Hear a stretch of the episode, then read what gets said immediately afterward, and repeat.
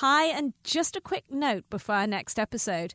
The Little Red podcast is going live. We're going to do our first live show far beyond the Beijing Beltway in Canberra at the Australian National University at the State of the Pacific Conference. We'll be talking about China's engagement with the Pacific, and we'll be joined by Nicola Baker, Patrick Matbob, Dan McGarry and Jonathan Pryke. So please join us. It's 3:30 p.m. at the Australian National University in Canberra on the 11th of September. There are more details on our Facebook page where we'll be streaming live.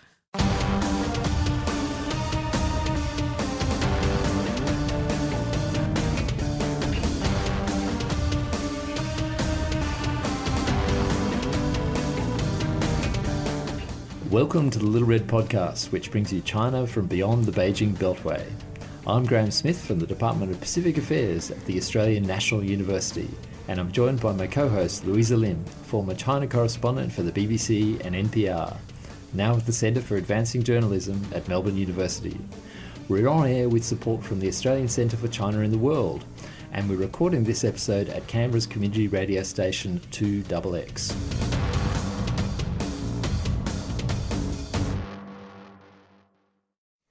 This episode, we're going deep into the shady world of espionage with two people who've written thrillers about China's extensive spy network.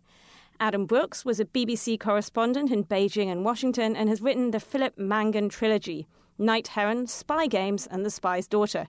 He joins us from Maryland, DC. Chris Uhlmann is the chief political editor for Channel 9 in Australia and formerly the ABC. He's written with former News Corp journalist Steve Lewis The Marmalade Files and The Mandarin Code.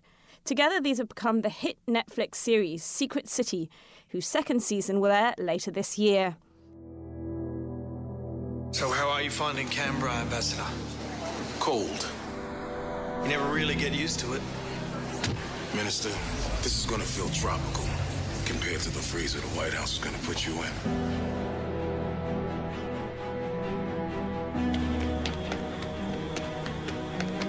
Taking a personal interest in Dal Yidi? He runs from the Chinese embassy and ends up dead by the lake. Aren't you interested? Secret City is Canberra based and uncovers a shady world of Chinese networks embedded in the Australian political system. Now, Canberra has a bit of a reputation for being dull. Paul Keating even described it as a great mistake. But, Chris, you point out there are more spies in Canberra than anywhere else in Australia. Each and every one of the embassies that is here has declared and undeclared spies that are working in Australia. So start to think about that and you imagine a very different city. Unquote. Chris, you wrote these books several years ago before the debate about Chinese influence uh, really became big in Australia. Did you have a sense that this was a story whose time was about to come, or did you just get lucky? A little bit of both, but I think it was a sense of the story of a time uh, that was coming, and, and that was based on a trip that I went, went with on Kevin with Kevin Rudd when he did his first trip around the world. You know, Mandarin speaking Australian Prime Minister, an unusual beast. And I remember when he went to the Brookings Institution in Washington, and gave a speech about the the rising world order, if you like, and about uh, China's new place in it and Australia's place in that and, and how it would fit with the United States. And then we finished our trip actually in China, bypassing Japan on the way, which caused something of a stink with uh, with the Japanese. So it was in that context. And when we arrived back in Australia, of course, the torch relay was going, and, and I was standing on the streets of Canberra as it came through here, and there were all of these Chinese students who had been bussed into town by the embassy, uh, it turned out later. And they were really quite aggressive in trying to, to push out of the space anyone who disagreed with them. And, and on that day in Canberra, I got a sense of something's happening here which I hadn't paid any attention to. And it turned out years later when I was speaking to some of the people who worked in intelligence in Australia that they had exactly the same experience on exactly the same day, that they hadn't been aware that there was something going on within our borders that they should have been paying attention to. Adam, can you tell us a bit about the origin story of Philip Mangan? Because I read that it all came from something that happened to you while you were working in the Beijing Bureau of the BBC. And I, am really curious because I don't think I ever had any similar experiences. So I want to hear a little bit more about what it was that, that led to the whole the whole birth of the series. Yeah, it was a weird encounter that I had in Beijing uh, back when I was a correspondent there. I was sitting in the BBC's Beijing bureau one Sunday afternoon on on a weekend call. Uh, you'll remember that well, Louisa. You remember that was like. Uh, and I was just checking the wires. I was checking Xinhua to see if anything was happening before I went home. When there was a knock at the door, and uh, this elderly man presented himself to me and said that he urgently needed to speak to a, a foreign journalist. And so I, I let him come in, and he, he sat down and he pulled out of his briefcase uh, two secret documents, uh, two Chinese government secret documents. They weren't very secret, they were kind of at the lowest level of Chinese classification, uh, which is called Neibu. And he uh, tried to get me to accept them. And I was you know, a little leery of this, and so I took a look at them and gave him back. That's the rule, right? You always, you never hold on to a document that you're you're not supposed to have. And and he was very persistent, and in the coming days and weeks, he kept calling me and insisting that he had all this information that he wanted to pass to somebody in the British Embassy. He kept talking about the right people in the British Embassy. You've got to introduce me to the right people. And you know, by the end of it, he was also offering me these crazy military secrets. He was offering me missile secrets and satellite secrets and re-entry technology and all this stuff associated with the with the Chinese missile program. And by this stage, I was starting to freak out a little bit and um, ordered him out. You know, told told him to leave me alone and, and never contact me again. And of course, you know, it was probably some sort of provocation. I checked with other journalists. It's happened to other reporters in in Beijing before. And it was probably the Chinese security services kind of, you know, dangling something in front of me to see what I'd do. Thankfully, I did the right thing and told him to go away. But the guy in my novel didn't do the right thing and accepted the documents. And that's, that's the origin of the, of the story of, of, of Philip Mangan in my books. And he, he pursued you over weeks then? It wasn't just a one off? No, it wasn't. He came twice to the bureau and he called me repeatedly. Yeah, it was, it was, it was quite it was quite an intense little provocation. And and you never saw him again after that. Then after that, never saw him again. Um, I flagged it obviously with the BBC. I told them this had happened, and I also flagged it with the British Embassy and let them know that it had happened as well, uh, just so everybody knew that it was going on. But um, no, he disappeared off, and that was the end of that. and if I can ask, what was the embassy's reaction? I mean, were they uh, were they uh, surprised or were they unfazed? Uh, they were not very phased. They they they were they were a little concerned that the Chinese were doing it to the to a state broadcaster from the UK. I think that surprised them a little bit. Uh, they did that sort of very British thing where that where they just sort of said, well. We'll take it to the people who know about these things and ask them and then they came came back to me a couple of days later and said, "Well, whoever this individual is, he's he's either mentally ill or a rank amateur. So so whatever you do, don't have any further contact with him." Uh, which so which I didn't. Chris, how about you? I mean, your your hero Harry Dunkley, um, like Philip Mangan. Uh, if that's the right way to pronounce it, is coincidentally also a washed up, exhausted, um, middle aged hack although Harriet, uh, Harry does become Harriet in the Netflix series, a, female journalist. Um, have you had similar approaches or experiences in Canberra? No, my, my experience of it is basically dealing with our own domestic spy agencies, and I guess that one of the encounters that I had that sort of is memorable as far as, as this book is concerned is is the first time I got called to a, a cafe. You know, it's one of those obscure meetings. I got an email from a very weird email address saying that you know there's someone who, who needed to talk to me about something of great importance, and you know, it was it was one of those invitations I couldn't say no to. So I went along to a, a Canberra cafe, and then sitting in the back in the corner was this guy uh, who was facing forward, so I could see everyone coming into the room. And as I sat down, he said, "Look," and these are the days of Blackberries. He said.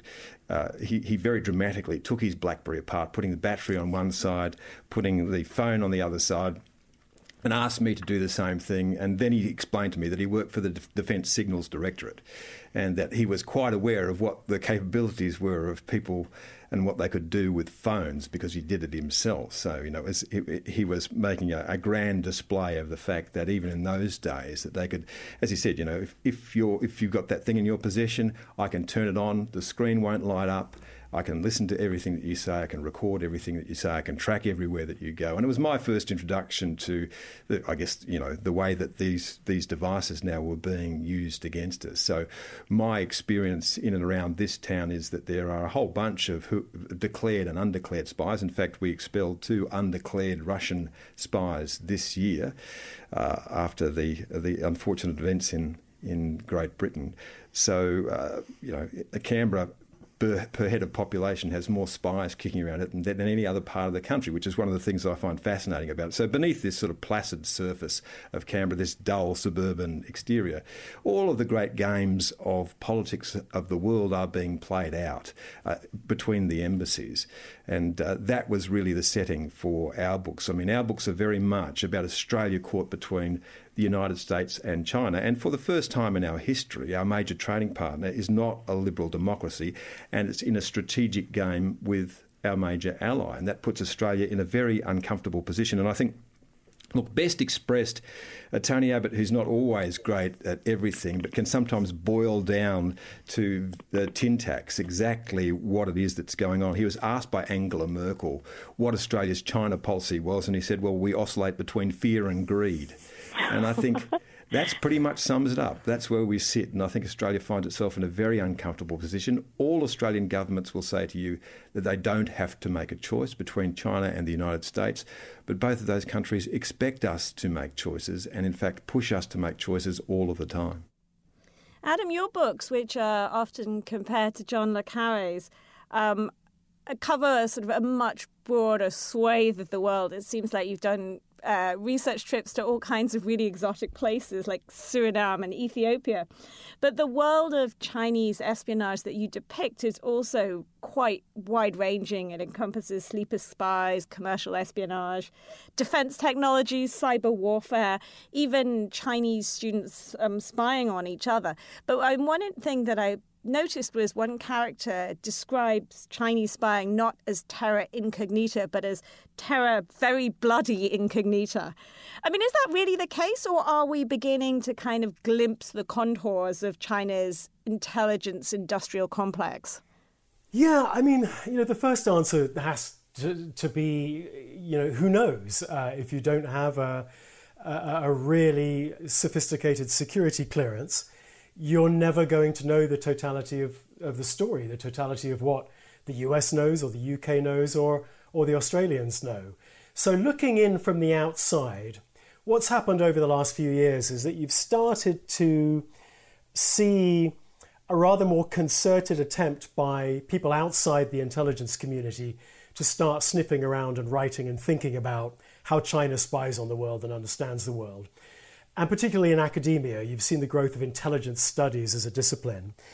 And you've started to get a little bit of understanding. I think our understanding is still very fragmentary. But for example, here in the United States, there's now enough public evidence to tell us that uh, China runs a very large and very sophisticated operation uh, pointed at the US defense industries, defense contractors. We know that China has stole the blueprints to the F 35 Joint Strike Fighter, America's scary new fighter bomber. We know that China stole the blueprints to the W 88 uh, miniaturized nuclear warhead. We know that China has stolen all sorts of sophisticated industrial processes. And one of my favorite cases of recent years uh, concerns a guy called Mo Hailong, a, a Chinese uh, guy who was in, in, employed by a large agricultural company in China. He was found in 2011 uh, kneeling in a cornfield in Iowa, uh, digging up corn seedlings, packing them up in plastic bags. Uh, when he was confronted by the farm manager where he was, he ran off, jumped in a car, and drove away. But the farm manager got the license plate Uh, he took it to the FBI. The FBI ran the plate. It was a rental car, but they figured out who the guy was and they put him under surveillance. For two years, the FBI tracked this guy because the field that he was kneeling in belonged to a major American agricultural conglomerate. And the seedlings that he was stealing were very, very expensive, very rare, sophisticated, genetically modified corn seedlings. So, this was a piece of extraordinary industrial espionage by this guy, Mo Hailong. Uh, he ended up getting three years in prison after a, after a plea bargain. But the FBI discovered he was part of quite a large spy ring. There were at least six people involved in this, and they were targeting uh, the United States uh, biotechnology industry to steal rice seedlings, corn seedlings, all sorts of really sophisticated, very, very valuable stuff. What the FBI was never able to figure out was was this just being done by these Chinese biotech companies, or was it an operation being run by the Chinese government? And my sense is that the FBI thought in the end it was being run by the Chinese state but they could never quite prove it. And there's a multitude of cases like this through industry uh, and then extending into government. There are so many now that, in fact, they don't make the front pages anymore, and you have to kind of dig around before you can find them. The change, I guess, is the sophistication and the resourcing of them. One of, one of my favourite stories from the 80s uh, was when. Um, Chinese um, a Chinese business delegation was attempting to steal the photographic solution uh, that Agfa had developed, and they were basically told, "Get your hands on this solution," but without being properly resourced, they came up with the idea of dipping their ties uh, discreetly into the solution while the Agfa uh, trade representatives were looking the other way. Um, so, so that's a pretty low base to start from. Oh, look, the other thing too is the scale of it. So I, I know one senior government official was telling me that uh, the way he described to people about the way that different countries went about their craft was if the Americans want to know about an Australian beach, they'll take a photo of it from space said if the Russians want to know about an Australian beach, they'll sp- send two 10 year olds to Australia and say, when you turn 18, go for a swim. Tell us about the beach. but he said the Chinese, they'll send two million Chinese each to pick up a grain of sand. You know, a lot of uh, intelligence is gathered, a lot of it very low level, but there are, there's a massive campaign going on. Okay, now this is really interesting. Okay, Chris, you've touched on a really key point there. So, this is the grains of th- sand theory of Chinese intelligence gathering. And within the US, there's been this huge and rather acrimonious debate in the last few years over whether or not that's an accurate representation of what the Chinese do. Are they, in fact, this kind of massive uh, uh, organization sending out people all over the place to dip their ties in the chemical solutions and steal corn seedlings, and then they kind of reassemble it in a vast mosaic back in China? And there's no doubt that some of that sort of goes on. But are they also something else? Are they also something closer to where the roots of Chinese Communist Party intelligence history lie? And that's in something much more like a KGB based model. So the question is do the Chinese also run traditional style agent recruiting operations alongside all that industrial espionage, alongside their satellite technology operations, alongside their cyber?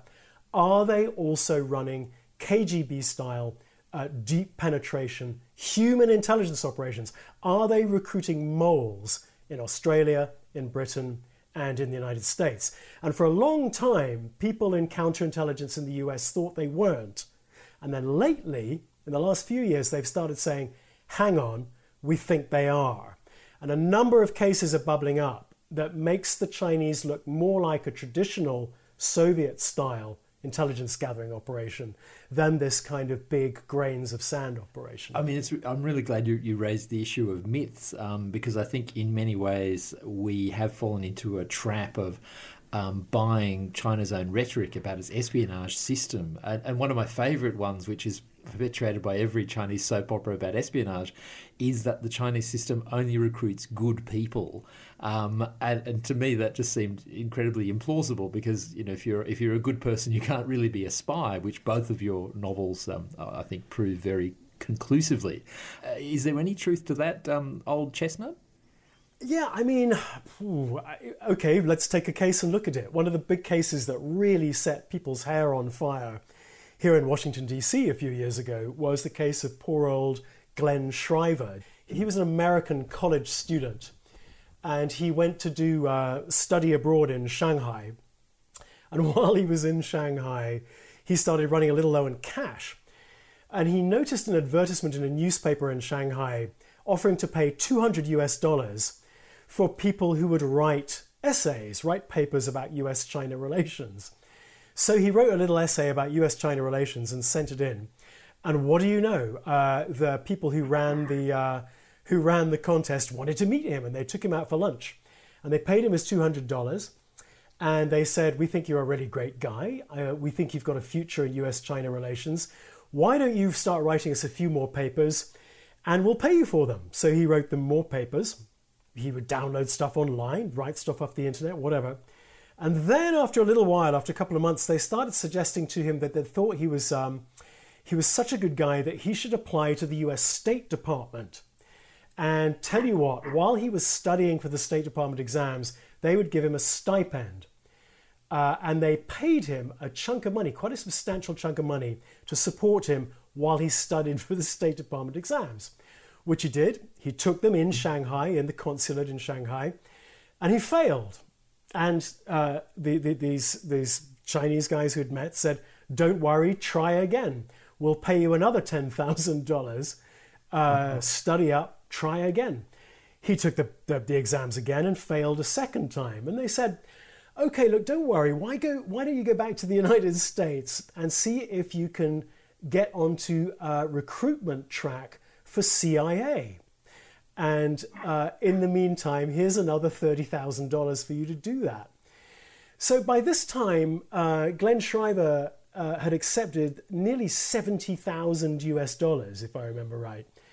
Came back to the United States, applied to CIA, got on recruitment track on the strength of his Chinese language skills, and was invited in to Langley, Virginia to do a polygraph, which is one of the, the lie detector tests. It's one of the first things that CIA does when you're on recruitment track. And then when he was sat in the lie detector test, suddenly realized he was way out of his depth and said that actually he wasn't interested in joining CIA after all, and, uh, and walked out of the building. And was later arrested, poor kid, on a flight back to, he was actually uh, uh, uh boarding a flight to Seoul uh, when he was arrested. And poor old Glenn Duff- Duffie Shriver, I think, got four years in um, uh, prison in Elkhart, Indiana, for, um, for lying to the US government.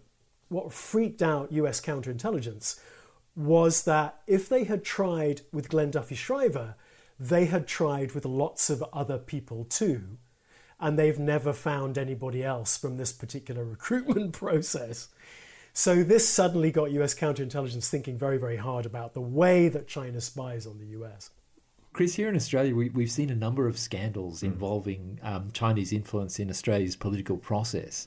Most seriously, a politician, Sam Dastyari, who quit for everything from warning a Chinese businessman that he was under surveillance by ASIO, Australia's spy agency, um, giving a speech to Chinese media outlets contradicting his party's position on the South China Sea, and even having his laundry bills paid by a Chinese businessman. But how do you draw a line between a businessman making a show of serving China and actually being a foreign agent? Um, and does that distinction matter? I don't know that it does in the end if the effect that it has is that Australian politicians end up running Beijing's line in Australia, which is the effect that they're trying to get. So, is, can you say, can you draw a direct direct line between that businessman and Chinese intelligence in some way? I don't know that you can. I don't know what his motivations were. Sam Dastyari's motivations were mixed, mixed as well as these things always are.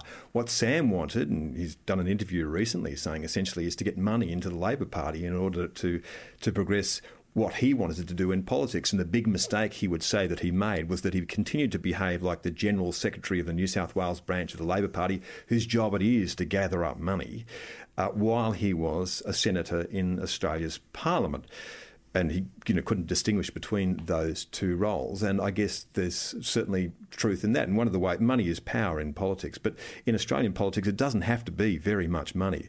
And one of the things that happened, particularly in the New South Wales branch of the Labor Party, is that there was this new source of cash which came through Chinese business people who are people of great influence in the local community as well. And there's a big Chinese diaspora here, as you know. It's one, one, over a million people now have some sort of Chinese heritage, and there's been a big influx of, uh, of Chinese citizens since uh, Tiananmen Square.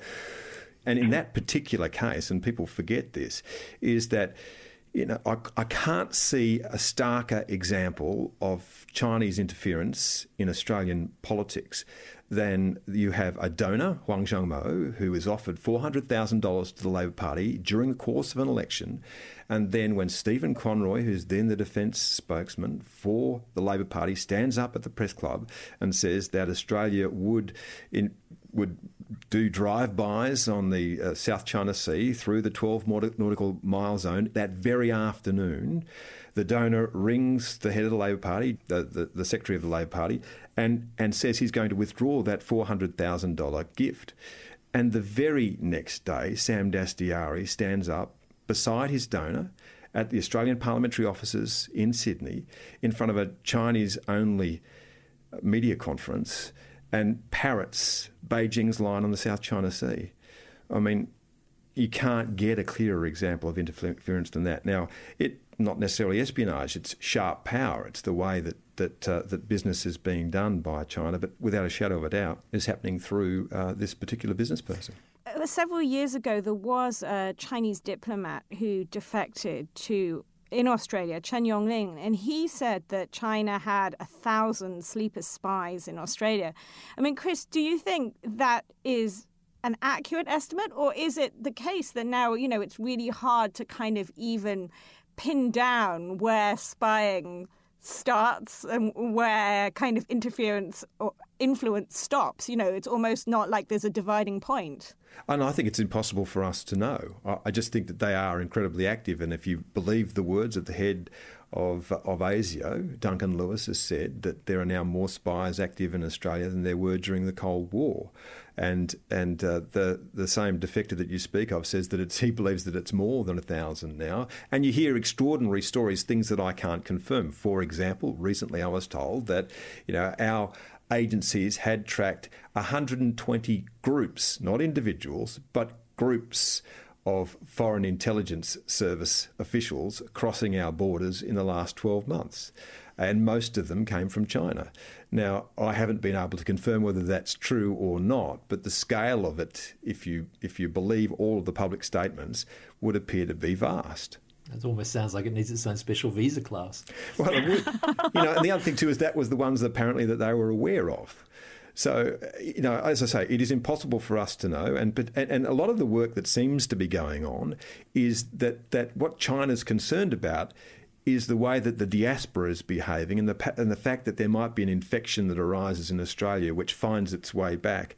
Uh, into the mainland because it would appear, and we've got examples of this, uh, where people essentially have been threatened in Australia about some of their activities. And if they turn up outside the Chinese consulate in Sydney and they're there for a human rights protest. I have one example, and a lot of these people don't want to go public of of him going home. And when he goes home, there's a knock on the door, and he's there are two police and two MSS officials, and they take him off for an hour long conversation. They visit him two or three times while he's there, and and show him photographs of other people who were in the crowd that day and ask him what their names were.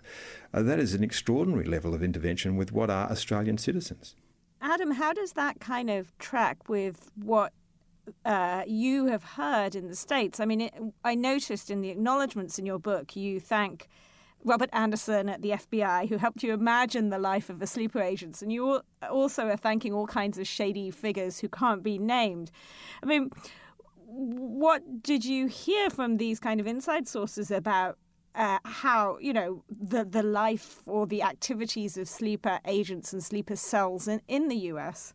Well, I mean, you know, you hear all sorts of stuff. Um, with you know, with reference to what to what Chris was just saying, a lot a, a lot of that is echoed here in the states, um, and when we talk about influence operations versus espionage, I think there are a lot of people here in Washington, D.C., who seek to give us kind of better definitions of what one thing is vis a vis the other.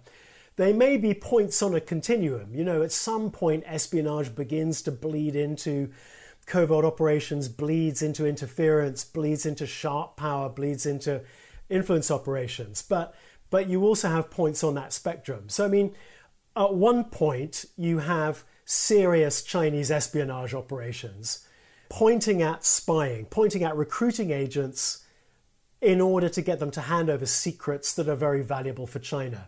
US military deployments, US military technology, US strategic intentions, US codes, bits of encryption, all that kind of, you know, traditional spy stuff. And at another point on the continuum, you have something that looks much more like influence operations, many of which are directed at Chinese citizens abroad in order to contain their potential to threaten the Communist Party. Uyghurs, dissidents, Falun Gong, activist students, that sort of thing. And then a separate tranche of influence operations that are aimed at, say, the United States, um, with the intention of influencing academia and journalists and civil society and even politicians.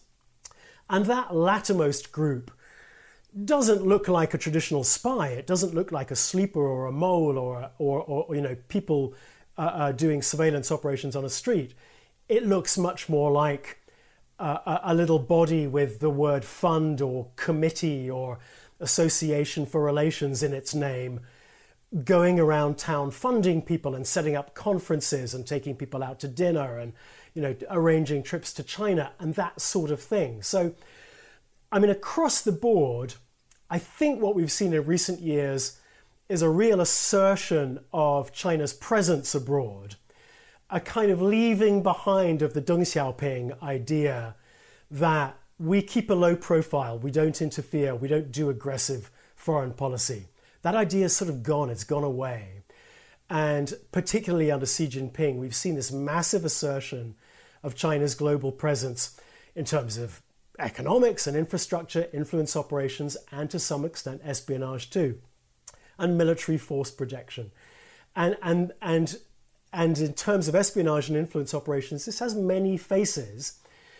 And it's important, I think it's really important to remember that what we're talking about here is the Chinese Communist Party and the Chinese military. Yeah, Chris, I was going to ask you because there are these um, new laws which, uh, you know, whereby foreign agents are supposed to register themselves, as they have already had in the US for a very long time, and they're trying to introduce these.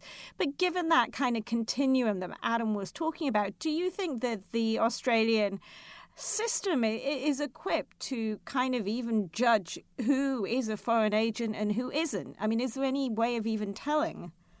No, I think that it's because it is so murky and because there is that, you know, it is not old fashioned espionage. You know, it's not soft power. People have called it sharp power. What Australia, all this, this is the thing I find extraordinary about the debate that we've had in Australia.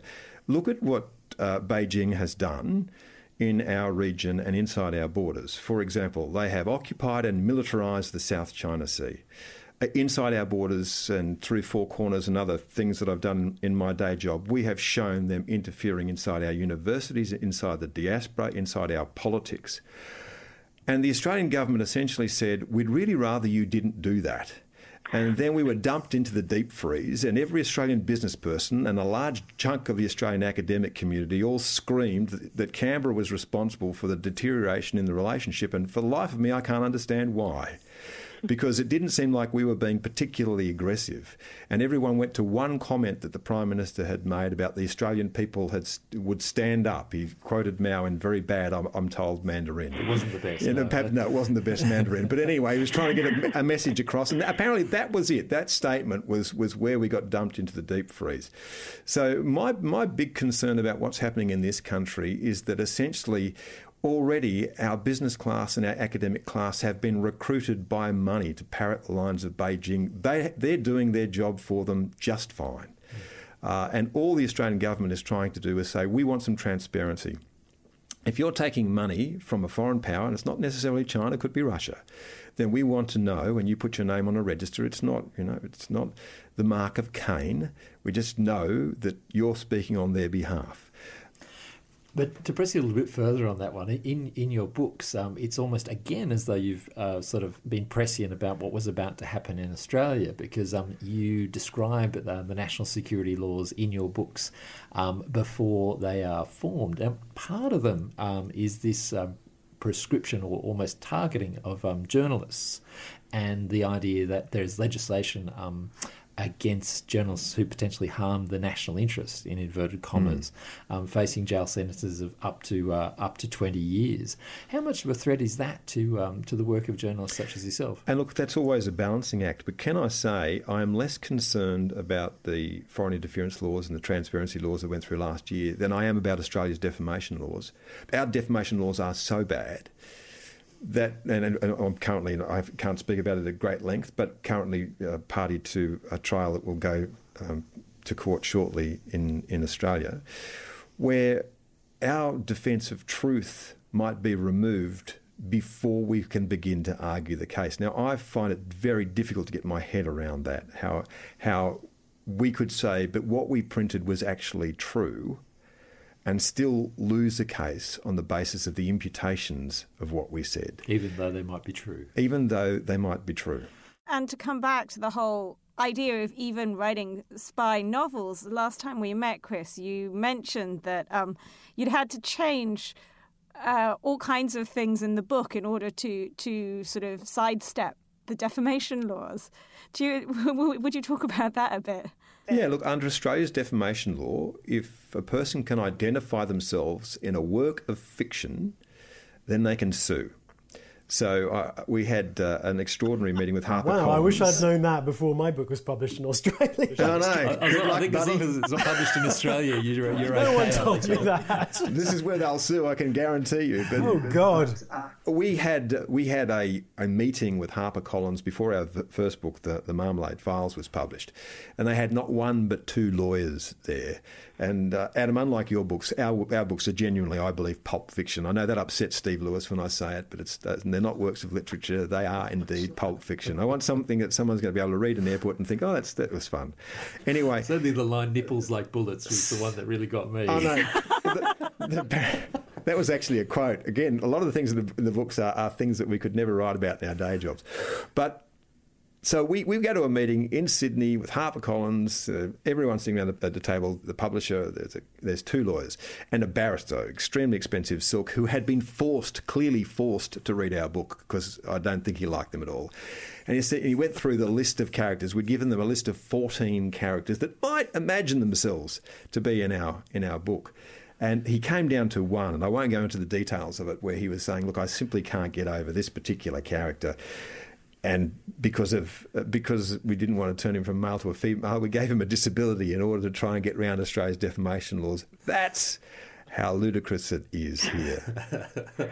I took real, some real life espionage cases and kind of mashed them up in a in a similar fashion uh, in in in my novels, but I, I had never quite envisaged that laws like that existed. Perhaps I'm just very naive. But look, I will say, mate, if you're in an airport your book is doing very well, fiction writer to fiction writer.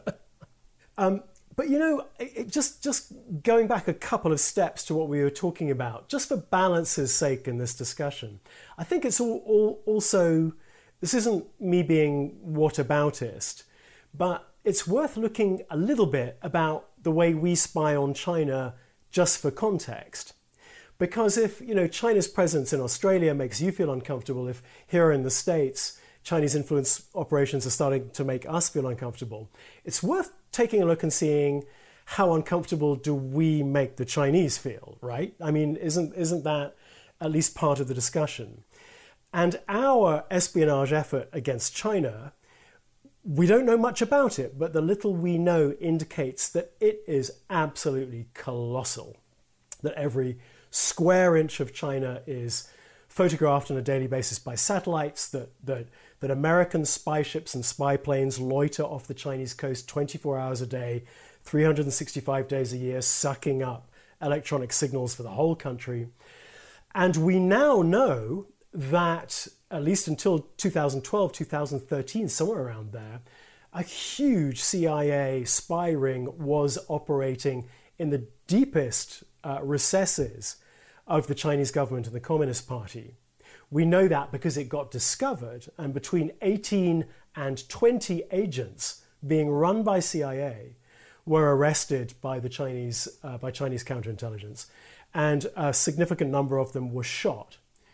Uh, that is huge. I mean, that is an enormous, enormous espionage story that was probably decades in the making. We should not underestimate the degree to which this is a two way street.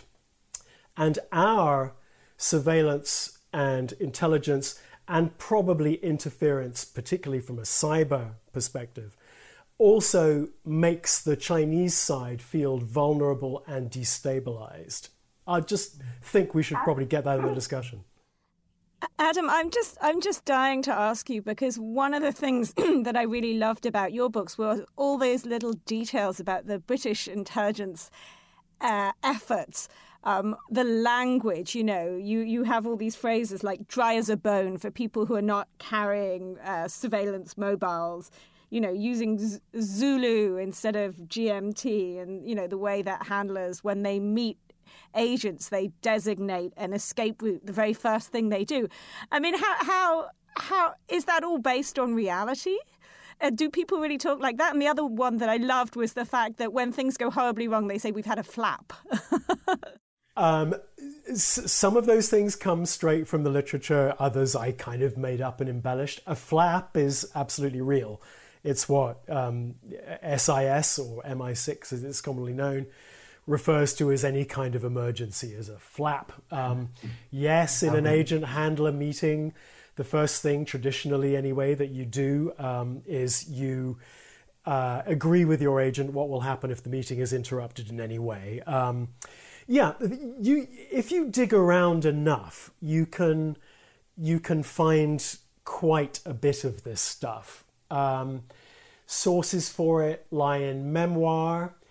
Um, they lie, interestingly, in official inquiries. So, if you look, for example, at the inquiry in the UK, weirdly, into the death of Princess Diana, there's an awful lot of information about uh, MI6 tradecraft in there, strangely, but there it is. The inquiry into Matrix Churchill, the inquiry into the Iraq War, all these things contain absolute gold. Um, here in the United States, we have, uh, God bless them, the FBI must put out the indictment, the charge sheet, they must make it public when they arrest a spy. So you get these fantastically detailed FBI accounts of exactly what spies were doing and pretty much how they got caught. And from there, you can begin to imagine out and you can hear the language and you can sort of imagine the people. And just every now and then, Louisa, you meet somebody who you thought was a British diplomat, who it turns out that actually they weren't.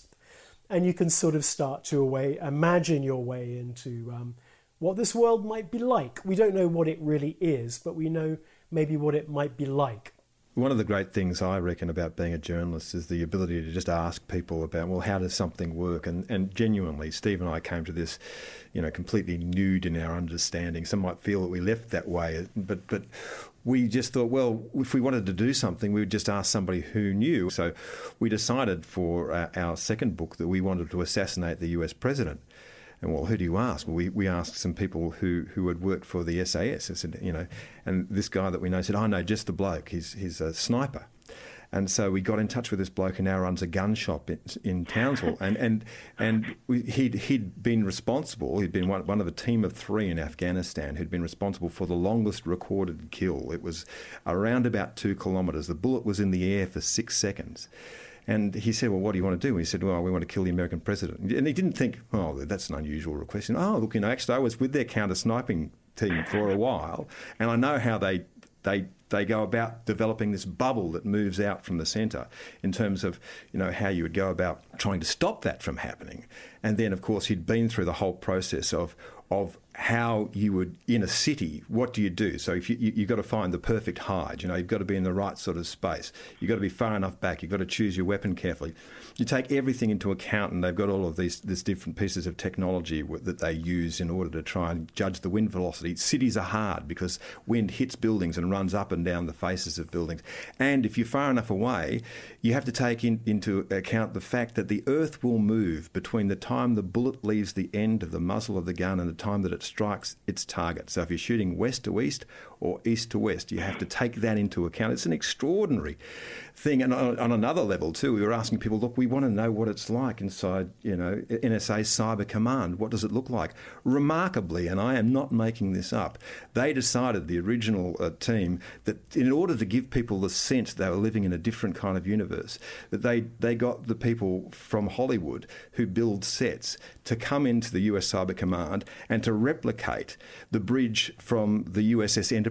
I mean, that's the Starship Enterprise I'm talking about. So Cyber Command's main room is based on the bridge of the USS Enterprise, and the guy that runs it, well, what's the number? What's the his parking space number? 007.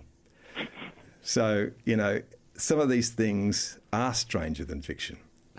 Uh, uh, look, speaking of stranger than fiction, um, to both of you, did either of you manage to um, meet any real life, um, either former or current Chinese spies? No, I mean, you meet people around, I mean, Washington, D.C., like Canberra, is heaving with spies. I mean, it is just heaving with spies. Kids, you know, kids at, my kids' school, there are parents who, who work in the deepest recesses of, of, of the US intelligence community. You can't move in this place. Um, uh, there are 17 agencies in the US government uh, that have uh, some sort of responsibility for producing intelligence, have a covert role.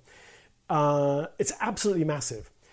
And I mean, I think the, the thing we've got to understand about contemporary intelligence, I, I think, is that where once upon a time it was a very small world in a very sort of discrete bubble, that world has expanded massively in recent years. Espionage has gone mainstream, and the distinctions between contemporary espionage influence operations uh, uh, and ordinary civic life have blurred. They, they merge into each other much more readily and quickly than they once did. We are surrounded by surveillance, we're surrounded by surveillance devices, we live in houses that have live hot microphones in them that are, in, that are connected directly to the internet and therefore are connected to foreign intelligence agencies. I mean, the world of espionage has has impinged upon our private worlds, you know, to, to, to, to a really extraordinary degree.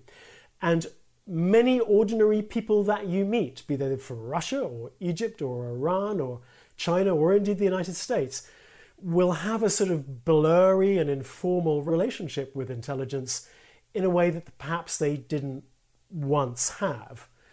Uh, does that make sense? I mean, am I sounding completely tinfoil hatted, or does that does that resonate for you? Oh, look, absolutely. I, I you know, I can't say, and I, I don't know if I have met any Chinese intelligence agents. I know I've met plenty from other places. Uh, when I was living in Delhi, it was the first time I'd come across this concept of declared and undeclared agents because my wife was working for the Australian High Commission in Delhi and they believed because I'd worked as a journalist that I had to have a little talking to at some stage, and so I got called into into the High Commission to talk to the guy who was the ASIS chief, the Australian Secret Intelligence Service, and he just made it known to me that there were a number of people who worked inside the embassy, two of which were declared agents, and I thought that's not much fun, really. Like if you're going to be a spy so there was a one undeclared agent. And I thought, you know, I reckon I'd pick that third secretary economic in about the first week. He used to disappear.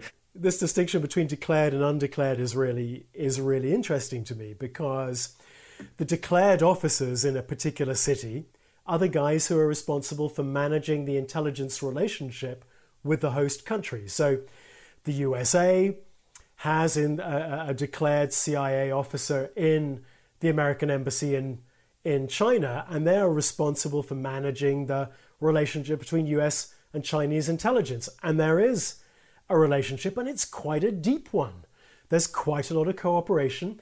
Goes back to the late 1970s, even, when China was setting up great big listening dishes on its northern borders. The CIA helped them do it so that they could all listen into Russian missile tests and Russian missile telemetry. In more recent years, we know that US intelligence has cooperated with Chinese intelligence on the southern border, uh, tracking drug operations in and out of Myanmar. Um, we're told it was DEA. We hear there was FBI cooperation down there too, uh, and signals intelligence collaboration. So, so these intelligence relationships between countries are kind of Janus faced. On on one side, you know, countries will collaborate quite happily on intelligence operations, while at the same time running very competitive and and uh, and aggressive intelligence operations against each other, which is just another facet of how weird this uh, and how hard to understand this world can be. Now, now, look, I'm conscious that Chris has got to get to Parliament quite soon, so we might uh, we might dive for the uh, dive for the finish. But My, my, final question to both of you is um, is that both of your protagonists go a bit mad. Do you think writing these spy novels has made you more paranoid? Totally.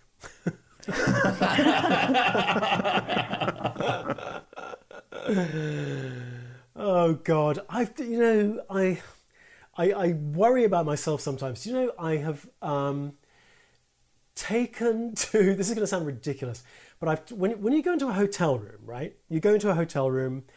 You go to the desk in your hotel, wherever you may be, Hong Kong or, or, or Beijing or wherever. You sit down at the desk, you open up your laptop, uh, and you plug it in, you, you turn it on, and you tap in your passcode, right, to open up your laptop. One reads and one hears that there will now be a pinhole camera in the ceiling above you uh, that is able to record the strokes your fingers make on the keyboard uh, in order to learn the password to your laptop. That it is now kind of, there is enough benefit, cost benefit there for intelligence agencies to do this sort of thing that they will regularly place cameras in hotel rooms where they think that, for example, foreign government representatives or foreign journalists or whoever are going to stay so that they can see what your password is for your laptop and maybe see what your password is for your bank account, maybe see what the password you're using is on your phone, right? Mapping, logging the strokes that your finger makes on your phone. So these days, I'm hearing if you know people who are in sensitive security positions and activists and you know NGO people and journalists in foreign hotel rooms and you log onto your laptop, pull a blanket over your head uh, so that the cameras can't see your keystrokes. Does that sound ridiculous? It, it is being done now. That is the way that people are beginning to think. In the Edward Snowden film, that's exactly what he does. I think he has a pillowcase or something he puts on his head when he logs in. Oh, is that right? yes, it is. well, it must be true then, yeah. I sat at a cafe with an intelligence official in uh, Canberra who said, I wonder if this is one of those places where we just leave listening devices because they take. There's only so many places. There's only so Canberra, many places exactly. in Canberra where people go to have cups of coffee, and and he claimed that there were a few which were, were well known haunts where they just put listening devices in there on spec. Yeah, there's there's one next to ONA, the Office of National Assessments, that everyone goes to for coffee because there's nowhere else for miles around. Look, look, I mean, if you were an intelligence agency, why wouldn't you do that, right? It's your job. I mean, why would you not find ways of, of bugging coffee shops around, uh, around, around Canberra, around the Australian government? I mean, it, it makes no sense that they wouldn't do it, right? And I mean, finally, last of all, just um, briefly, what is next for both of you? Adam, will we see Philip Mangan coming to our screens? Chris, could we could we have some teasers for season two of Secret City? Um, I uh, no Philip Philip Mangan's journey is over. Um, I, am I'm, I'm sort of regrouping. I, I must confess that that you know I, I I got a little I got a little espionaged out after four years of of, of, of doing this, and I, and I'm trying to give myself a a little bit of a cleanse. Personally, I find it all kind of exhausting. I find it intellectually and emotionally exhausting. And I'm not sure I could really write good fiction at the moment when I'm living in this moment, when, when, when so much is happening that seems utterly incredible.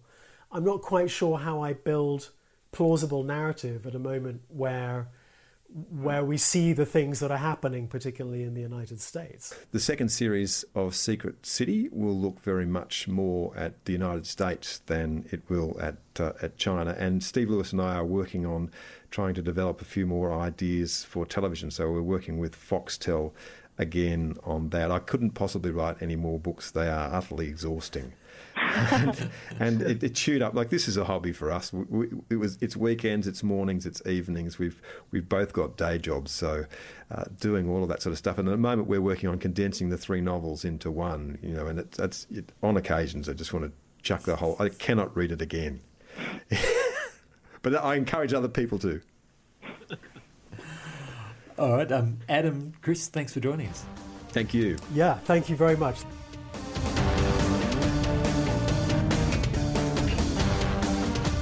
Thanks to our guests, Adam Brookes and Chris Uhlmann. I'm Graeme Smith, and you've been listening to the Little Red Podcast, bringing you China from beyond the Beijing Beltway. Find us on iTunes, Omny, Stitcher, or wherever you get your podcasts. Be sure to buy Adam and Chris's books, they're cracking reads, and don't miss the next season of Secret City featuring the wonderful Jacki Weaver and Anna Torv.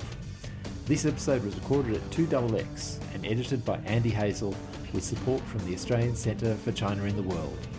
Our theme music is by Susie Wilkins, background research is by Julia Bergen, and our cartoons and gifts are courtesy of Seb Danta. Bye for now.